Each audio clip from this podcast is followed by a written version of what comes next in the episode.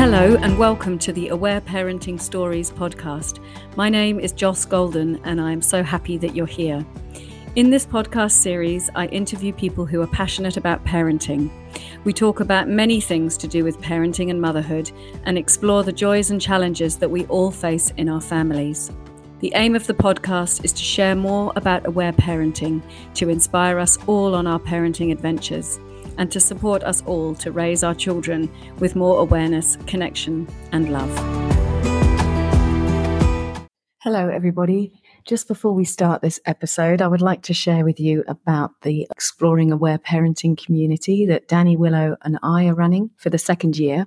This community is starting on the 25th of September, and we are so looking forward to diving deep into all the theory and practice of aware parenting and doing it together in a space where we can all feel nourished and supported, where we feel like we're on the same page with people around us, and where we can come in and share the ups and downs that we all journey in our families. If you would like to learn more, the details are on my website, awareparenting.com.au forward slash community. Hello, and welcome back to another episode of the Aware Parenting Stories podcast. Today, I'm really happy to be finally sitting down and having a conversation with Katie Parker because we've been trying to connect now for nine months or something. So it's really lovely to to see you. Thank you so much for coming on. Oh, thanks so much, Joss. It's yeah, wonderful to finally be here. So I'll just quickly introduce you. Katie is a social worker, a postpartum doula, a parenting educator, a women's circle facilitator, and a mentor for mums in business. She is passionate about supporting women to find their most authentic and resourced experience of motherhood and business without the guilt, the overwhelm, and the depletion. She loves supporting parents to build connected and respectful relationships with their children through listening to feelings, play, and exploring their own childhood imprinting. Katie provides perinatal counselling, parenting and motherhood support through one on one sessions, workshops, local mothers groups, and retreats, both online and in Gippsland, Victoria. She is a mother of two beautiful children who have been her biggest teachers in life. Wow, what an amazing bio. I guess the best place to start is to hear a little bit about how you found aware parenting and what it was about it that appealed to you, given all of that background training that you had already. Mm. Sure. It's hard to know where to start sometimes, isn't it? Because it's been such a journey. So I had my first child in, uh, so I've got an eight year old son and a six year old daughter. So my son was born in 2015, and then my daughter was born in 2017. And sorry, I thought the dog needed to go out, but she's just plonked herself somewhere else. and so my entrance to motherhood was oh, look, like so many other people's experiences when you haven't didn't really know what to expect was was a really challenging one. I didn't really have the family support around at the time. My own mum died as when I was a child, and my mother-in-law had died before we had children, and the rest of my family are either in Tasmania or London, and so didn't really have a strong sort of support. And also, my my partner was in a really stressful job at the time as well. So for those first, I had the two two kids under two, and for those first three years of two pregnancies and having the two under two were yeah were super challenging. And as so many other people experience with the birth of that second child, it's not so much the baby that's the problem. It's all of a sudden the almost two or two or three year old behavior that all of a sudden presents itself as quite the challenge. And that was certainly my experience as well. I, you know knew what I was doing with with my baby, but my my little boy i yeah really did struggle with his big feelings. I didn't i really didn't know how to manage them. And i, I do remember it's quite a, a, sad story to reflect back on but I, I do remember the first time he ever showed he was having a tantrum having his big feelings and my partner and i just looked at each other and we we just did not know what to do. We're just like what do we do? And i think one of us said oh I, I think we just ignore it. I think that's the best thing. And so we walked out of the room, and I just have so much compassion for myself back then. We really didn't you know, have any of the knowledge that we have today. So, anyway, that was how we approached things to start with. And then it was actually when my youngest was around about one, and I was finding that I was lying to sleep with her for a really long time, and I was becoming quite resentful about it. And so I thought, okay, there's got to be a there's got to be a win situation here. And so I'd heard about podcasts. I, I was new to the podcast world, and I'd seen in Facebook groups that there was a thing called podcasts that people were listening to, and so I started listening to this podcast, and it was actually it was a Nourishing the Mother podcast, and I just could not get enough of it. I was binge listening. And so I'd lie there with my earphones in while she was crawling all around the bed. I had been breastfeeding her to sleep previously, but she'd stopped doing that at the time. And so I would just lie there while she crawled everywhere. And finally, an hour or an hour and a half later, she'd fall asleep. And so, anyway, through listening to this podcast, I heard two interviews, one with Lael Stone and one with Marion Rose, and both of which I just absolutely loved. Lael was talking about her relationship with her teenagers on her episode, and I just oh, I just resonated with it so strongly. And I thought that is the relationship I want to have with my teenage with my kids when they're teenagers. And Marion was talking about her interview was all around attachment play. And I was like, oh my gosh, like I just didn't even really know this was a thing. Yeah. So I that was my introduction to aware parenting. And then that later that year, because it was that year that I discovered aware parenting, we are actually traveling as a family. So my little one turned one during that trip, and my elder one turned three. So we traveled for um, almost a year all around Australia, just going wherever my partner was getting work around the place. And we actually found ourselves back in Melbourne at some point for about a five week period or something. And it was during that time that Lael happened to be running an intro to aware parenting workshop. So I actually went along to that in person workshop, and it was a three hour, think Saturday or Sunday afternoon. And I just felt like my life had been transformed. I just, yeah, absolutely fell in love with her and everything that she was talking about. And so began my aware parenting journey, really. And then later that year, we actually, and my partner, we he got a job back in Gippsland, and I ended up going down back down in, in Tassie with, with my. It wasn't with my family. I was house sitting for my dad at the time. He was overseas, and my partner had come back to Gippsland to start this job and find us a house. But the finding the house process was really drawn out, and it took about two months for him to find somewhere for us to live. So I was solo parenting with my mm. one and three year old with, with a bit of knowledge around aware parenting. But I have to say, things got pretty challenging over those two months. I just did not have the support I needed and wasn't meeting my, my own needs at all. As we know, that that's such an important part of how we can hold space for our children is having our own needs met.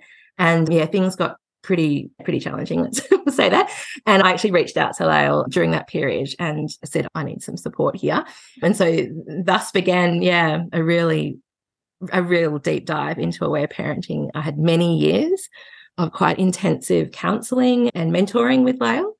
And yeah, and here I am now, many years later, having done Marion's um, aware parenting instructor mentoring course and just absolutely, yeah, just done the real deep dive. And aware parenting has completely, and this is not an exaggeration by any means, but it has completely transformed my life and my parenting. And I'm so grateful. Mm. Oh, I love that story. And I, I, resonate with so much of it. And that's something that I hear again and again when I talk to people on this podcast. And it's so often the case, and it was my story too, that it was like the behavior of my eldest child when they re- reach that sort of two year old, three ish stage where they start to have big feelings. That was the first moment of, oh my God, up till then hadn't got much sleep, but at least we were surviving. But I really loved your explanation, your description of that sitting in the room and just looking at your partner and just being like, what's just happened there? And just having no idea how to respond to that in a way that actually helps our children. And that ordeal that you're describing as well of lying with your child whilst you're wanting them to go to sleep for an hour and a half and they're just like rampaging around the bed and have no intention, no ability really to be relaxed enough to fall into sleep and how painful and drawn out that is. And I loved your description too of you know, hearing those podcast episodes and really getting that sort of inspiration of what what the possibility is for our relationships with our children and our teens and, and how amazing that is to know that's what we want and that's actually possible too. And i love too what you were saying about having lots of sessions going to workshops receiving lots of mentoring and and doing lots of courses online because i think that is so important and that was you know something that i did too. Lots of sessions lots of courses lots of reading lots of learning. It's something that really requires us to be exploring a lot and to be getting a lot of support in that process if we want to then be able to show up for our kids. So i really loved that description and I'm wondering if we could go next into a little bit about one of the things that I know you're really interested in is exploring this thing around the sociology of motherhood. And I loved your description there about how important it is in aware parenting for us to be meeting our needs and, and tending to ourselves and to be exploring our feelings. What would you like to say about that? Mm, I think so many of us enter motherhood with these these set of shoulds of how we need to do motherhood. Of there's these this set of very unrealistic societal expectations around what it means to be a good mother. And we so often enter motherhood with these, yeah, with this set of unrealistic expectations that have either come through our own experience of being mothered and having a mother who is very self-sacrificial and always put her needs at the bottom of the list and would always prioritize the needs of her her children and her family above her own and as well as society's expectations as well, which is very much it's the mother's role to a good mother doesn't get angry or all of these sort of uh, unwritten rules that we've been socialized into and have brought into from our own experiences of being parented. So I think, yeah, that's one of the things that I really you know, wasn't aware of at all becoming a mother and through through my own, you know, my own journey. So a lot of this was through support that I received from Lael and then further on studying motherhood studies with Dr. Sophie Brock and really understanding this whole social construction of motherhood has really helped me to unpack all of that and, and also understanding that we're not meant to be raising our children alone. We're meant to be doing it in community with support. And so many of us just don't have that, that village of support around us.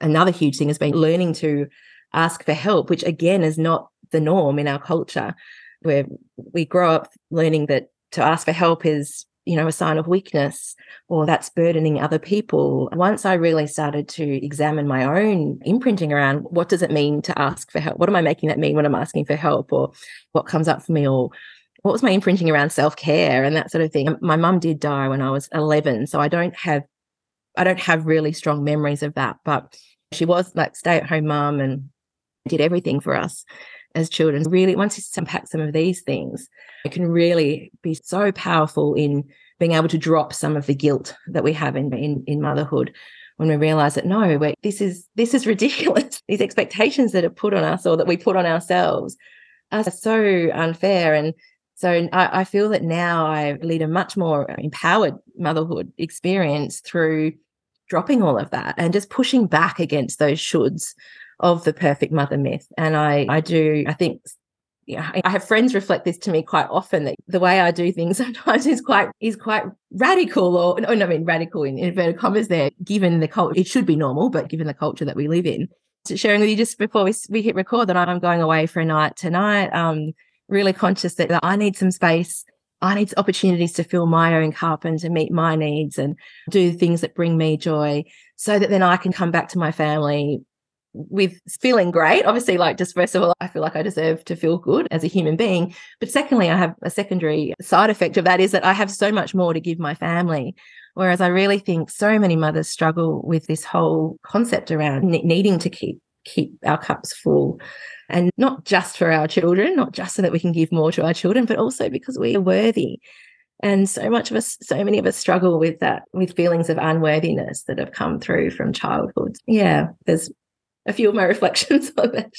Yeah, that's really beautiful and profound. And I think, yeah, that's so often the case. I think almost everybody that I work with and everybody I know has some level of that unworthiness. And of course, that's often why we want to aware parent our children so that they grow up knowing that they're unconditionally loved and that they're lovable and that they won't have this same painful core wounds that that then impact every area of our life. But I loved how you were talking about that the process of basically deconditioning yourself from the shoulds and from society's expectations. And often it's incredibly difficult to do that because, on the one hand, we're becoming aware of it and we're becoming aware of the fact that it's so normal. And what we really need is to be doing it in a village with support that we don't have. And learning, like you say, to be willing to ask for help and how hard that process is and exploring all those imprints around self care. I'd love to talk a little bit more, if you're willing to share, about how you went about unpacking some of that, how you learned to give yourself permission to take care of yourself, to ask for help. Is there anything you're willing to share about that process? Yeah, it's so interesting. I have been asked this question before, and I, I find it a bit hard to answer. I'm trying to remember actually what the process was that I went through. And I think definitely learning about the perfect mother myth was quite pivotal for me realizing how much I was, you know, because when you look at those the those myths of perfect motherhood when you go down and actually look at them all and then you're measuring yourself up and you're like oh this is why i'm feeling guilty here because of this particular expectation that i'm not meeting. So actually, there was this conscious process that I remember I had. I had Dr. Sophie Brock actually come into a, a, parenting program that I was running during lockdown, which was all around basically supporting parents who all of a sudden found them home, found themselves home with their children twenty four seven. And I invited Sophie in, and she did this workshop with us, and going through those those myths and working through them quite systematically, and then identifying, oh yes, this is why I'm feeling guilt around this, and um, actually going through a process of going, okay is is that actually the guilt that i'm feeling there? Is that because that's bringing me back into alignment with my own values? For example if i've just yelled at my children then the guilt that i feel there i feel oh that is justified because that's showing me that actually that's not the parent i want to be. And that's an indication there that oh i'm not being the parent i want to be. Therefore that gives me the opportunity to go okay how can i do things differently? And i can look at that. Whereas other places where I might have been feeling guilt, it's more like the guilt is related to an expectation I have on myself around what a good mother is. And so, for example, so many mothers, they guilt about having a night away or going out for dinner with their friends and not being around at bedtime or all of these things, which I, I would argue is not justification for guilt. And so I think going through that process and actually working out, okay, where I'm experiencing this guilt, is this bringing me, my, my, is this bringing me back into alignment with my values, or can I just let this go? And I think that over time, I've become much better at letting so much more go when I realize that actually this has nothing to do with whether or not I'm a good mum. And I've been fortunate along the way to realize I didn't realize this when I got into a relationship with my partner, I've happened to call in this very supportive partner who had an experience of his own mother chasing her dreams. And there was an experience where him and his dad were living overseas they're all living overseas as a family. And his mum actually came back to Australia for six months to finish off her master's degree. So it was just his dad caring for him for those six months. And I feel like his imprinting around this is pretty strong that a mother does not need to be with her children 24 7 to be a good mother. And he was incredibly close to his mum before she died. Um, so to be in relationship with someone who isn't also projecting his expectations of what a good mother is onto me either and he, I remember the first time, actually, the first time I ever left my children was to go to an in person aware parenting weekend workshop with Layla Marion in 2019. And I do remember the feeling. So my kids were two and four, just turned two and four at the time. And I do remember having that feeling of, is this okay? Can I do this? And, you know, really going to my partner in a very permission seeking way of, is it okay if I do this? And him, yeah, of course. Yeah, no worries. Yeah, book the flights. That's fine. And I think yeah, I think that's really been so supportive in my own journey of actually acknowledging that it's okay to meet my own needs and, yeah, do things myself. And the other thing I would say to that along that process is, yeah, coming to this place of being okay with asking for help and learning that it's not a sign of weakness. It doesn't mean that there's something wrong with me. It doesn't mean that I can't handle things or that I'm that I'm a bad mother because there is this thing when you look around you and you have this perception that everyone around you is is coping and all they're managing okay what's wrong with me because the, fact that i'm struggling here well, you really personalize that and think there's something wrong with you but so the process of for me of actually reaching out and asking for support i feel has also been so permission giving for other people to say that hey this is normal like we're not meant to be living like this and I've organized things like this. For example, I had a friend who has similar age kids to me, and we developed this friendship over time. Our kids started kinder together, and we um, developed this friendship where I completely trusted her in looking after my children, and she felt the same. And I, I remember this time, I'm like, okay, this is ridiculous that we're doing the like the dinner, the bath, the bedtime, that whole. Sometimes it can be a stressful period of the day, we're doing this, everyone is doing this in isolation.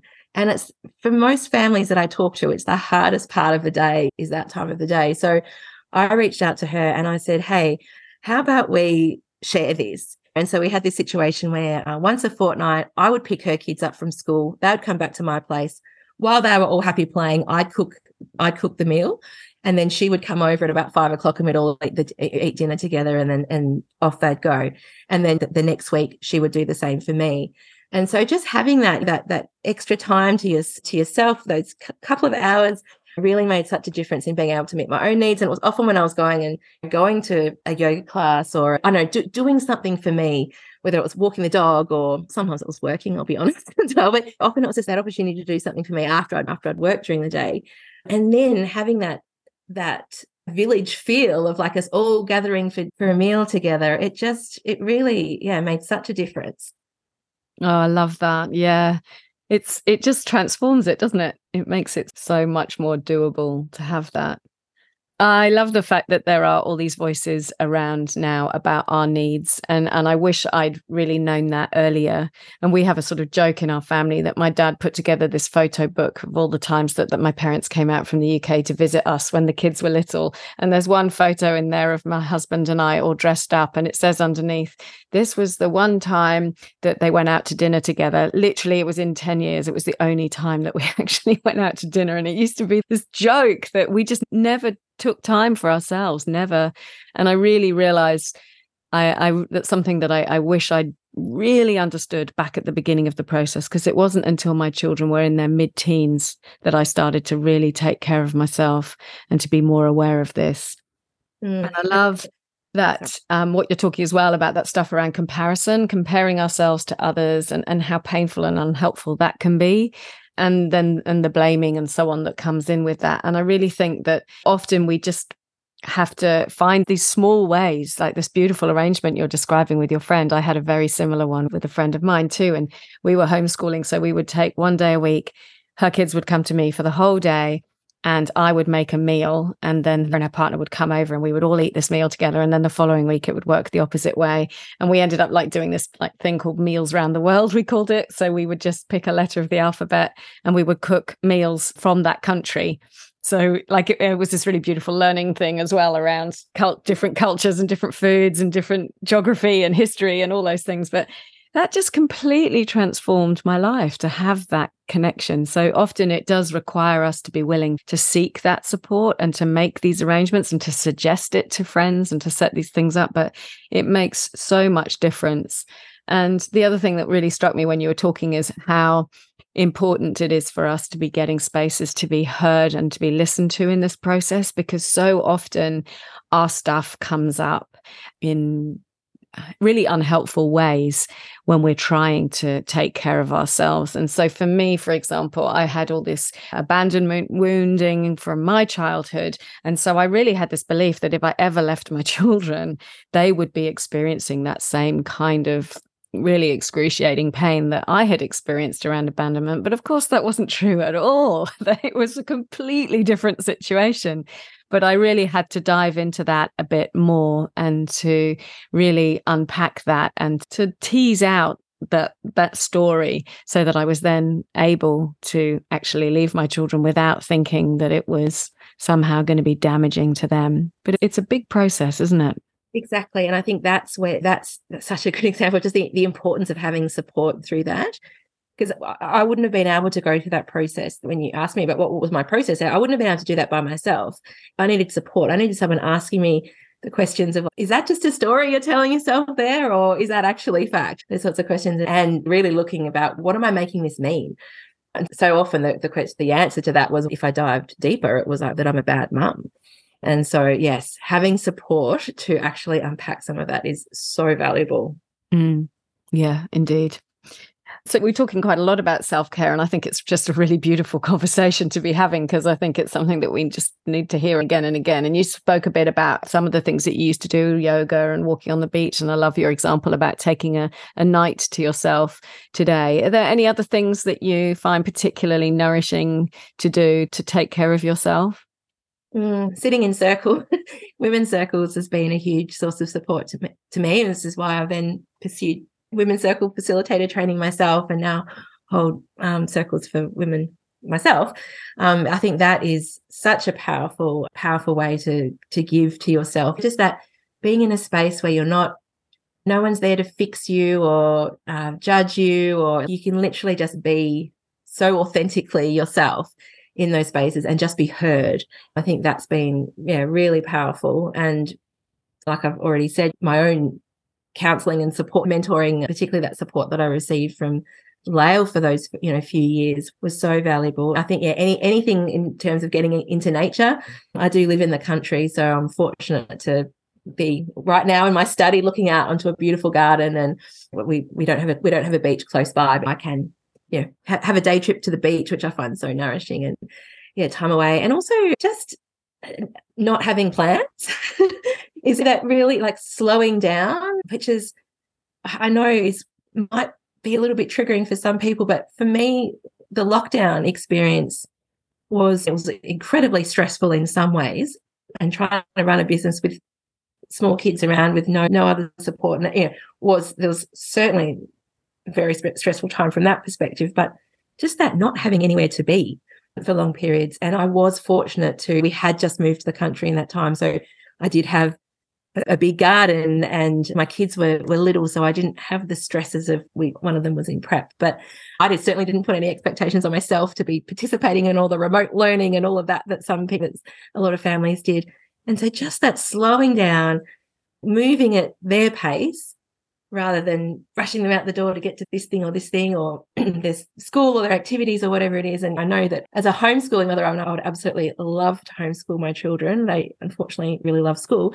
We're not there yet, but I just love, I love that. I think that's so important to have that space.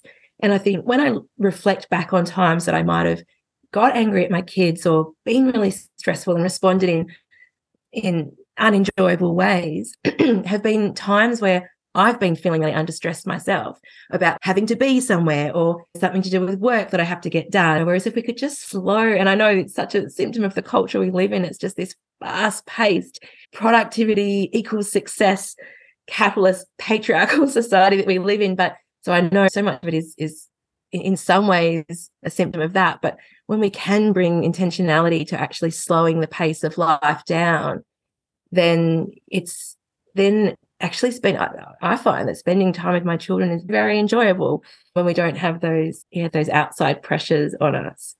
As long as there's support around and you're not doing it in isolation because also on the flip side to that even when i was home with a toddler and a baby for long long days that was obviously also has, has many challenges. So as long as there is support there and that you're not doing all of this alone but just slowing down the pace of life yeah it can be so nourishing and just yeah, being enables you to just be present with your children and really just look at them and observe them and be curious. Having time to do all of that and just yeah, like cultivating that really connected, you know, relationship with them. You need to have time for that. I think that's very hard when you're constantly rushing from one thing to the next. Mm. So yes, and that's why I love as a, a, mother of children who are who do go to school. I love the school holidays. Mm. And whether it's we're away on holiday or whether it's we're home, I just love those slow mornings and just getting to spend time with them and follow their follow their interests. What you know, what do we feel like doing today, guys? Yeah, I, I, I love that time, and I think because of the lack of support around, and that so many parents, but mothers in particular, are doing this in isolation. That's why it's so hard. Mm. Yeah, yeah, I really love that you brought that in. And I think that's again part of that deconditioning that we have to do because there's so many loud voices out there about the need to be doing this and going there and giving your children opportunities to do this activity and that activity. But actually, less is often more. And I really love that, that when you get that space to to just slow it all down. And how important it is as well when we think from an aware parenting perspective and we can see that our children when they've got accumulated feelings or when they are going into using control patterns it's such an obvious indicator that their nervous system is either in that sort of hyper aroused state or in that dissociation state. And really in order to come back to balance and to calm for us and for our children we really need that space that slowness that gentleness that sort of re rebalancing of the nervous system and mm. and space for connection space to be listening to feelings space for play that all requires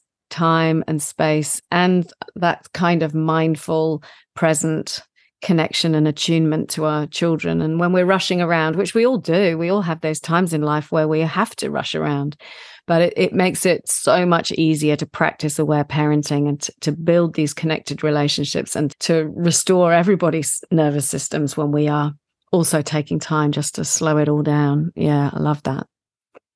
I'd love to ask you about listening to feelings then and how that process was for you, learning how to do that. Any stories that you want to share around times that were particularly significant that you noticed big changes in your children and that sort of shift from okay i'm going to listen to feelings to actually like welcoming great my kids have got feelings awesome bring it on how was that process for you oh, this has been just huge where as i shared we had just no idea what to do initially and it was either ignore or fix and try and stop do, you know do whatever you can and i think that's for so many parents we've had childhood experiences of when we've had feelings, they've been shut down or we've been distracted from them or dismissed, belittled, punished. These are the experiences we've had. So the the process of, of learning to listen to feelings, I'm not going to lie, it was really challenging. And when you haven't had space held for your own feelings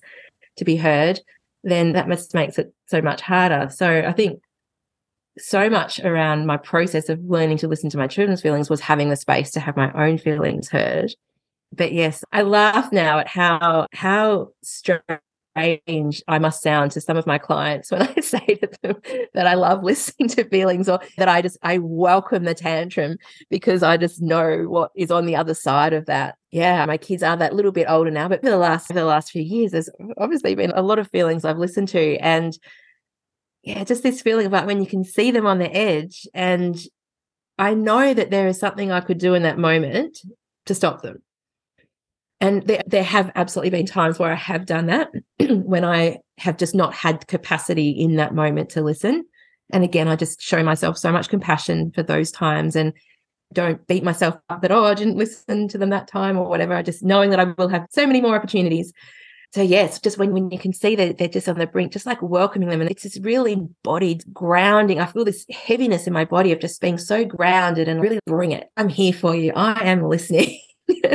and just and just being there and just whether it's they come in for a cuddle and they're crying or whether they, I just sit with them and they don't want me anywhere near them or whatever the situation is, just knowing, knowing that just sitting there through that with them for them to know that I'm here and I'm listening, even if they're really angry at me or whatever the situation is, just seeing that evolution of that them coming back into balance. And I think my, my, my son does this so beautifully. He gets quite physical and we can see when this is happening. And so what we will do is particularly if it's if it's starting to be towards his sister, we'll take him, take him into the bedroom and he just goes mad. Like he pulls the doona off his bed, he pulls all his clothes out of his cupboard and there's clothes all over the floor, chucks things around. And obviously we are keeping him safe and, and ourselves safe and all that in that process. But it's like this and he rages and eventually we just sit there and we just know there's nothing to say, there's nothing to do. it's just sitting there, letting him know that it's okay and just to let it out and just give him permission to do whatever he needs to do there and just this beautiful process of him watching him come back into balance and coming in for the cuddle afterwards. And then we can sit there and he will do it with us, fold up the clothes, put them back in the drawers. He'll help make the bed again and put the pillows back on the bed. And it's just this beautiful, I just actually love witnessing that. And I think when we can just really trust that our, kids just need that time to have that, have someone listen to their feelings, that they do come into that beautiful, they return to themselves, don't they? and and to their calm and cooperative selves and yeah just watching that like him help put fold up the clothes and put them away is just is just so beautiful. And i remember another time actually where my my daughter i could hear that she'd hurt her she'd hurt herself. And I, I was in my bedroom at the time and i could hear them coming up the stairs and i could hear my son saying to him something uh, sorry my son saying something to her something like oh, do you just need mummy do you just need mummy to kiss it better or you just need mummy to you just need to tell mummy about it or something. It was something along these lines. And that was literally what it was. She came in to show me her sore finger and i said oh that looks really sore. And she's like yes it is.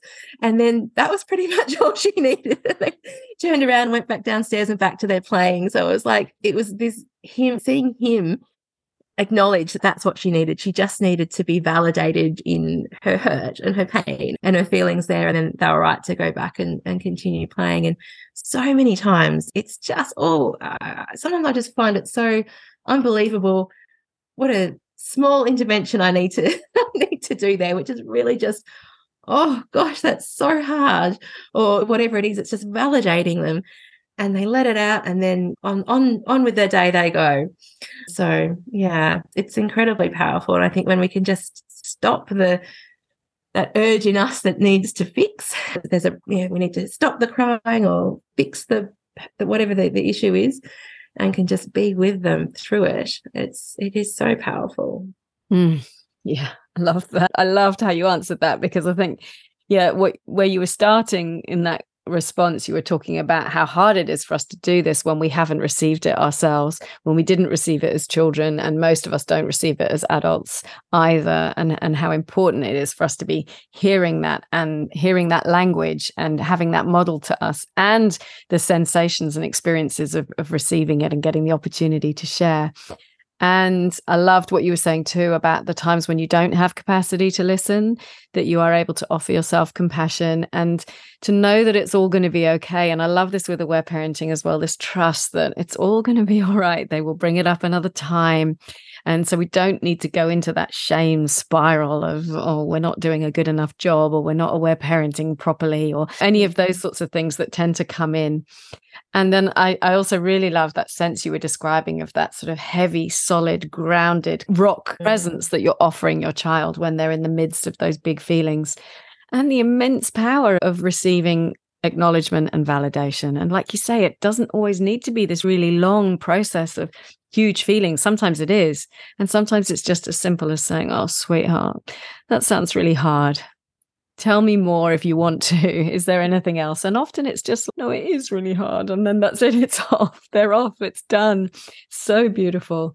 And I, I just, and that's something that just carries on. I think I love that normalization of, of big feelings for all of us most days and I think sometimes when we start aware parenting, we think if we listen to all the feelings, there won't be any more feelings. But actually, we're just endlessly listening to feelings ourselves and our children. And my kids now are 19 and 17, and they still have lots of big feelings. Although my daughter mm-hmm. really doesn't like it when I call it big feelings anymore. There's still lots of listening. There's still lots of invitation to, to get into that really grounded, solid clarity that, okay, they just need to be validated. They just need to be heard. They just need to be acknowledged right now.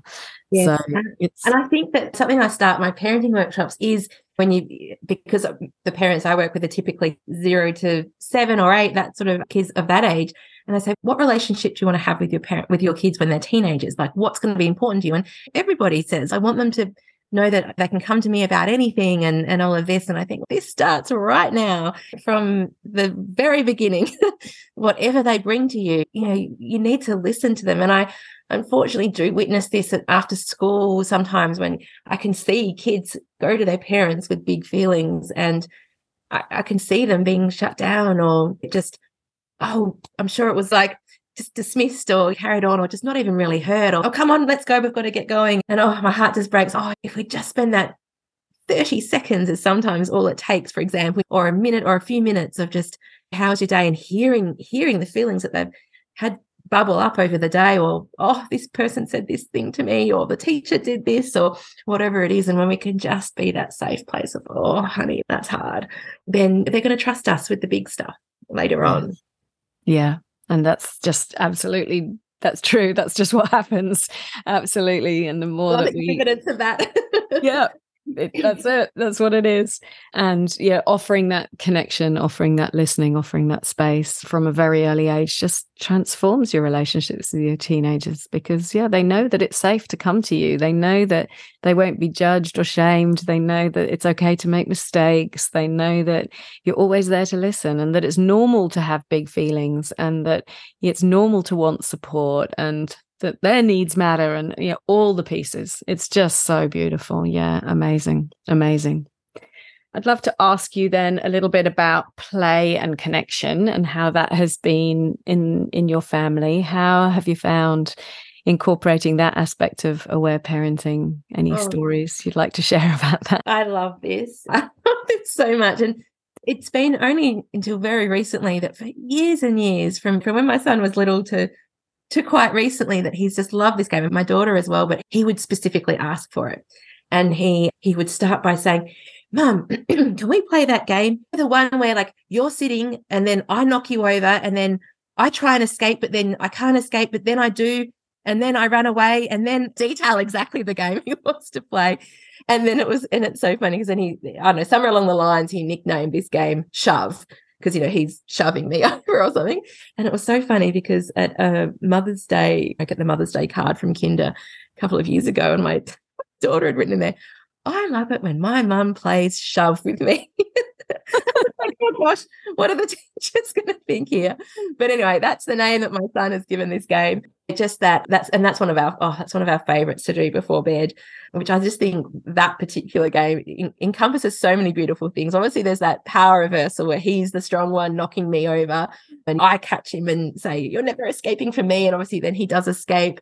And there's that physical, there's that physical connection and that closeness of me giving him the big cuddle, and and obviously just all the laughter that brings as well, and that beautiful opportunity to release those accumulated feelings as well. So that's been a real favorite in our house. Another one, and I have to say, I haven't really spoken much about the whole partner thing. I know this been this is a big thing for mothers, particularly, is bringing their partners on board. Or this thing of like, how do I get my partner to see it this way?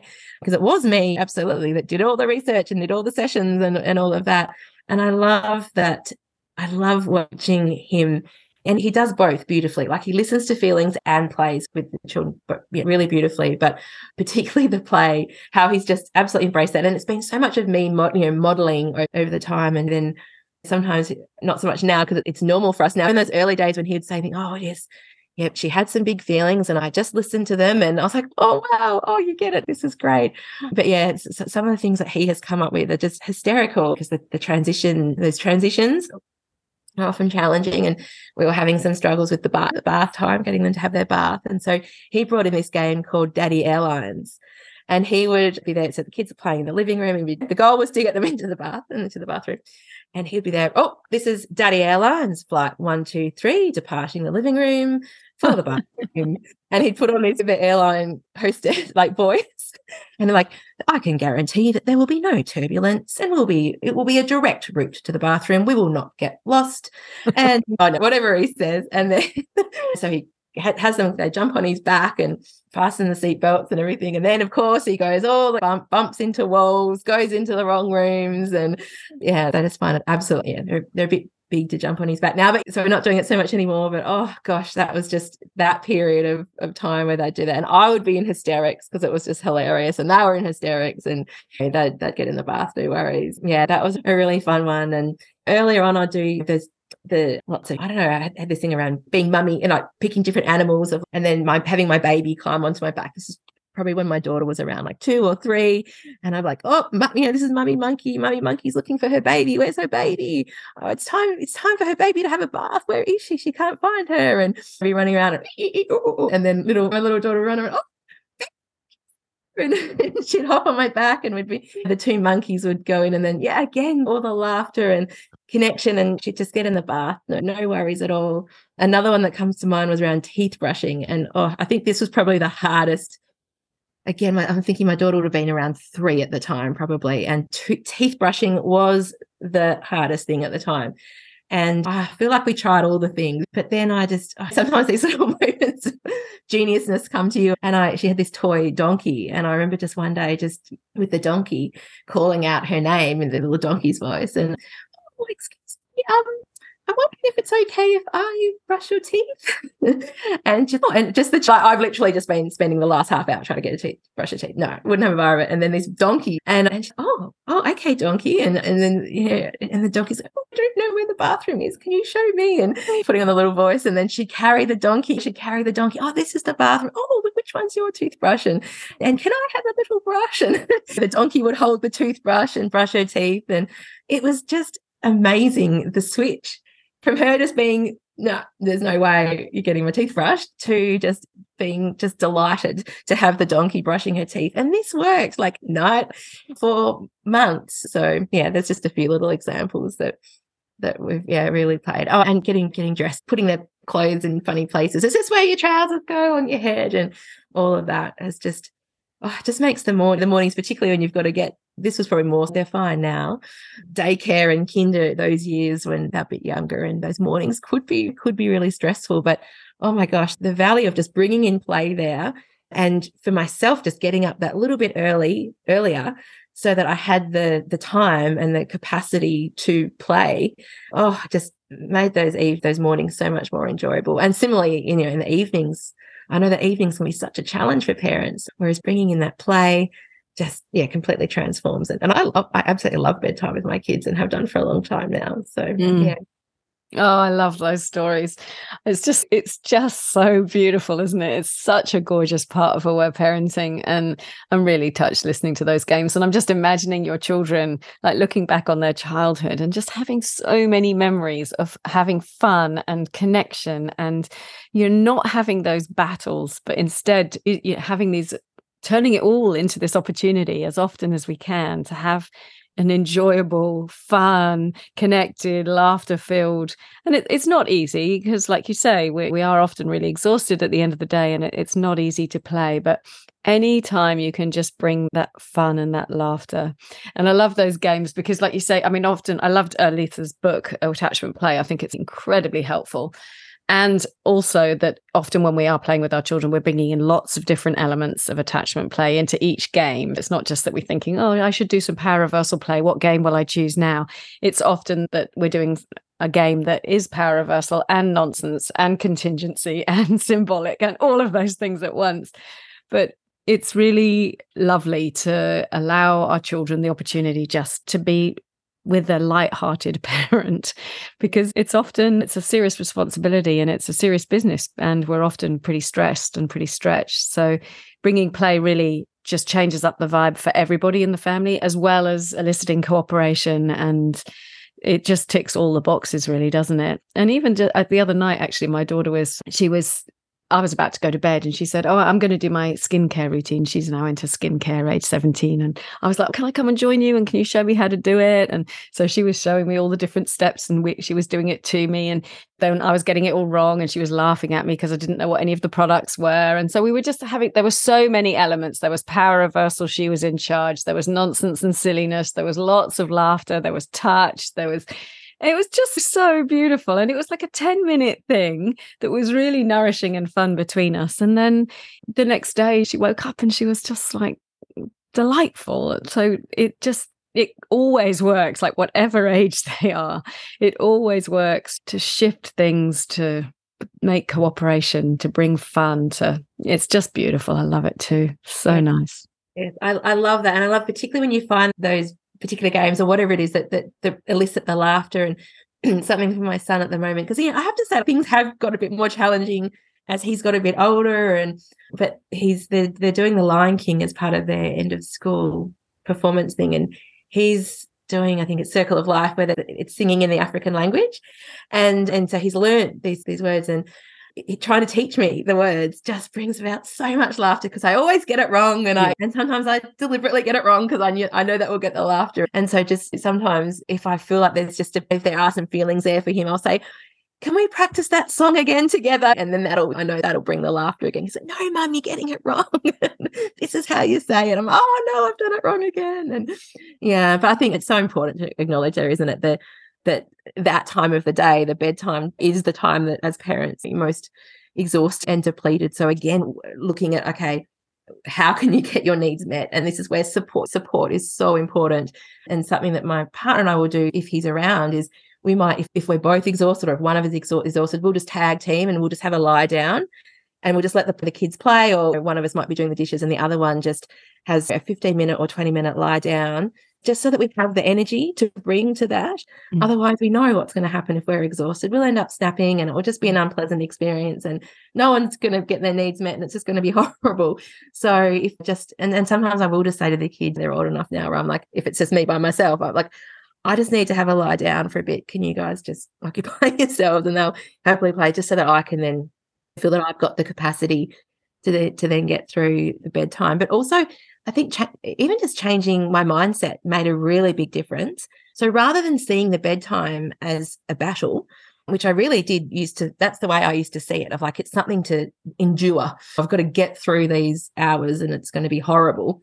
Changing when I learned about listening to feelings and bringing in attachment play and all of that, changing my mindset to, oh, what a beautiful opportunity for connection. I'm actually going to really enjoy this time because it's going to be fun and connecting and I can cuddle my kids and just and now that they're older and they do bring all their school worries to me when we're like when we're lying in bed at night and just looking changing my the way I totally changed the way I look at it as, as something to look forward to, I think has been really, yeah, really helpful as well. Yeah, absolutely. And I love that idea of just regrouping, having a 10 minute sort of or 15 minute moment to just, okay, rest, get ready for what's to come. That can be really helpful, can't? And yeah, I think it's often with attachment play, it's like the short term investment of energy for significant ease in the. So it could be like five minutes of play, just just getting yourself into this mindset where I just do five minutes of this and it's going to make everything easier. And if I don't do five minutes of this whole process could take so much longer and be so much more drawn out and painful. So yeah, it's often seeing it. And it does change the mood usually. And even if when we're in those moments when we're just like, oh no, I don't have it in me, I can't do it, we can even make a game out of that where we just like lie on the floor and say, No, you can't make me play with you. I'm not going to. I won't. I refuse to play with you. I refuse and they jump on you and whatever. So you can bring it in very small ways. It doesn't always have to be these huge, elaborate games, does it, in order to be effective?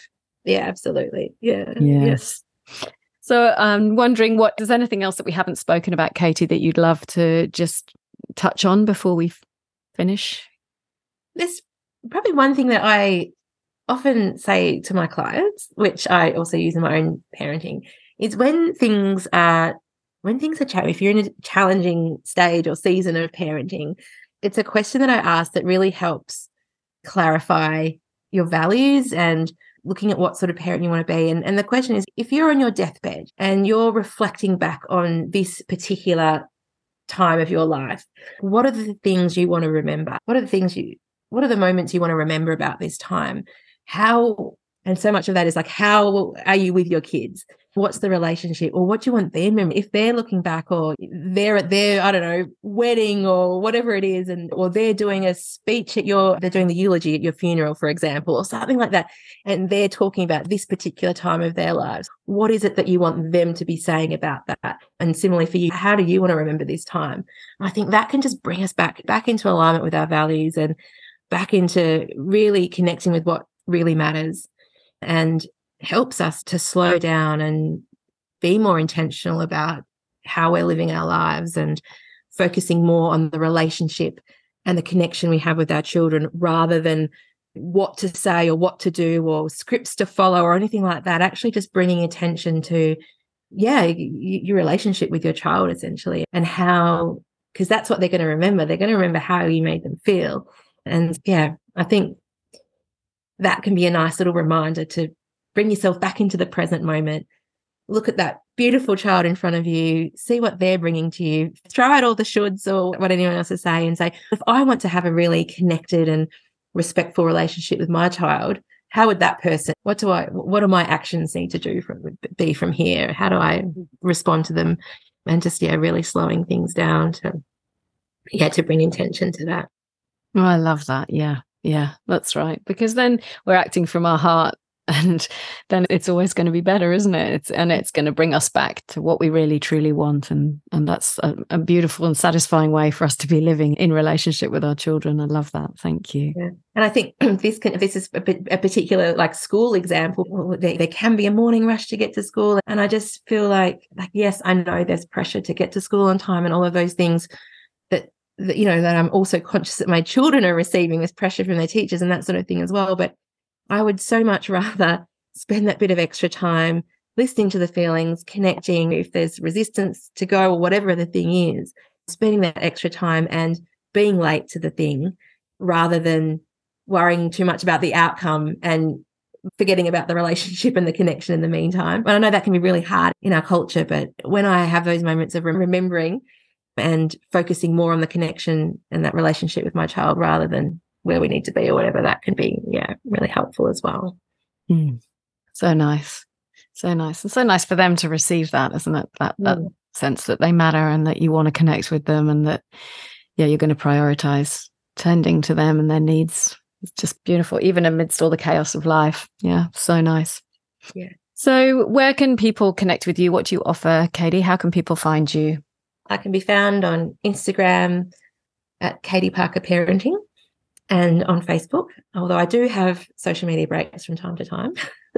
um, otherwise, my website is um, www.katieparker.com.au.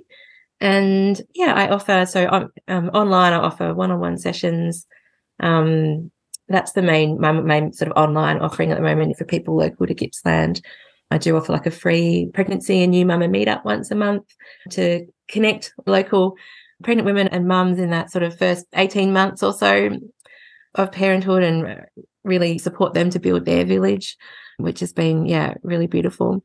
And I also run, oh, I've just run my first ever retreat just this weekend gone. And so I, I love that and looking forward to bringing more retreats. And I also, I, I don't have any more this year, but I've also run local um, parenting workshops as well, mm-hmm. like an introduction to building connected and respectful relationships with your child. Beautiful. Okay, I'll put all those links in the show description. Thank you. And the last thing I always ask people on my podcast is if you could go back to the beginning of parenthood, knowing what you know now, what do you what would you love to be able to tell yourself or what do you wish that you'd known at the beginning of this whole process? Mm, gosh, so much. oh, I wish I could yeah, I really wish I would just could tell myself just to slow things down. There's no rush to just look at that beautiful child in front of me and just observe them and be curious about what's going on for them.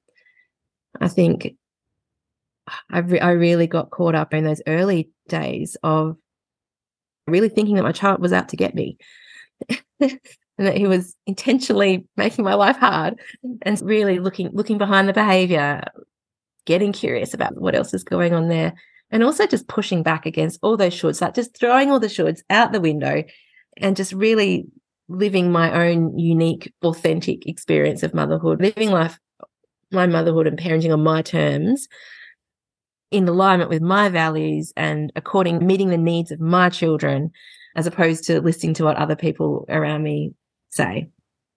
Mm. Particularly relevant when it comes. I know we haven't touched on sleep in this conversation. I think that couldn't be more more true for the whole sleep issue issues mm. that I have around listening to other people rather than actually tuning into my child's needs and focusing on that connection. Oh, I love that. I love that. I, just, I was imagining myself knowing that right at the beginning of this process too, and how much less stressful it would have been just to know that. Yeah. Yeah. Block out the noise. yeah. Beautiful. Katie, thank you so much for making time to come and talk. It, it, was so worth the wait to actually connect and have this conversation. I really enjoyed talking to you, and I'm so grateful for everything that you shared. I think it will be a really beautiful episode for people to hear. So, thank you so much. Thanks so much for having me on, Joss. I really loved our chat as well. Thank you for joining me on Aware Parenting Stories. I hope you enjoyed this episode. To find out more, please visit my website www.awareparenting.com.au and follow me on social media at Aware Parenting with Joss.